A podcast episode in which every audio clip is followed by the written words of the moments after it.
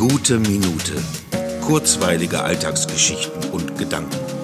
Mein Name ist Matthias Hecht und jetzt geht's auch schon los. Als ich heute Morgen auf dem Fahrrad saß und mich langsam bergab rollen ließ, mir die Luft dabei so ins Gesicht wehte, habe ich gedacht, wie das wohl wäre, wenn man stundenlang einfach nur hinabrollen könnte. Unendlich lang bergab. Keine Ampeln, kein Verkehr, keine Hügel, kein Auf und Ab, sondern einfach und immerzu nur rollen. Ins Endlose, quer durch das Land, durch Ortschaften, Dörfer, vorbei an Wiesen und Wäldern, Kühen und Schafen. Passanten blieben stehen und riefen einem Freund freundliche Worte zu, und kaum sind sie in der Ferne verschwunden, befände man sich schon längst auf einer langen Allee mit wunderschönen, hohen, rauschenden Pappeln, die sich im Wind wiegen, und ich sitze nur auf meinem Rad und staune, wie alles an mir vorbeifliegt, mit der Gewissheit eben nicht am Ende alles wieder bergauf fahren zu müssen, weil es kein Bergauf mehr gibt.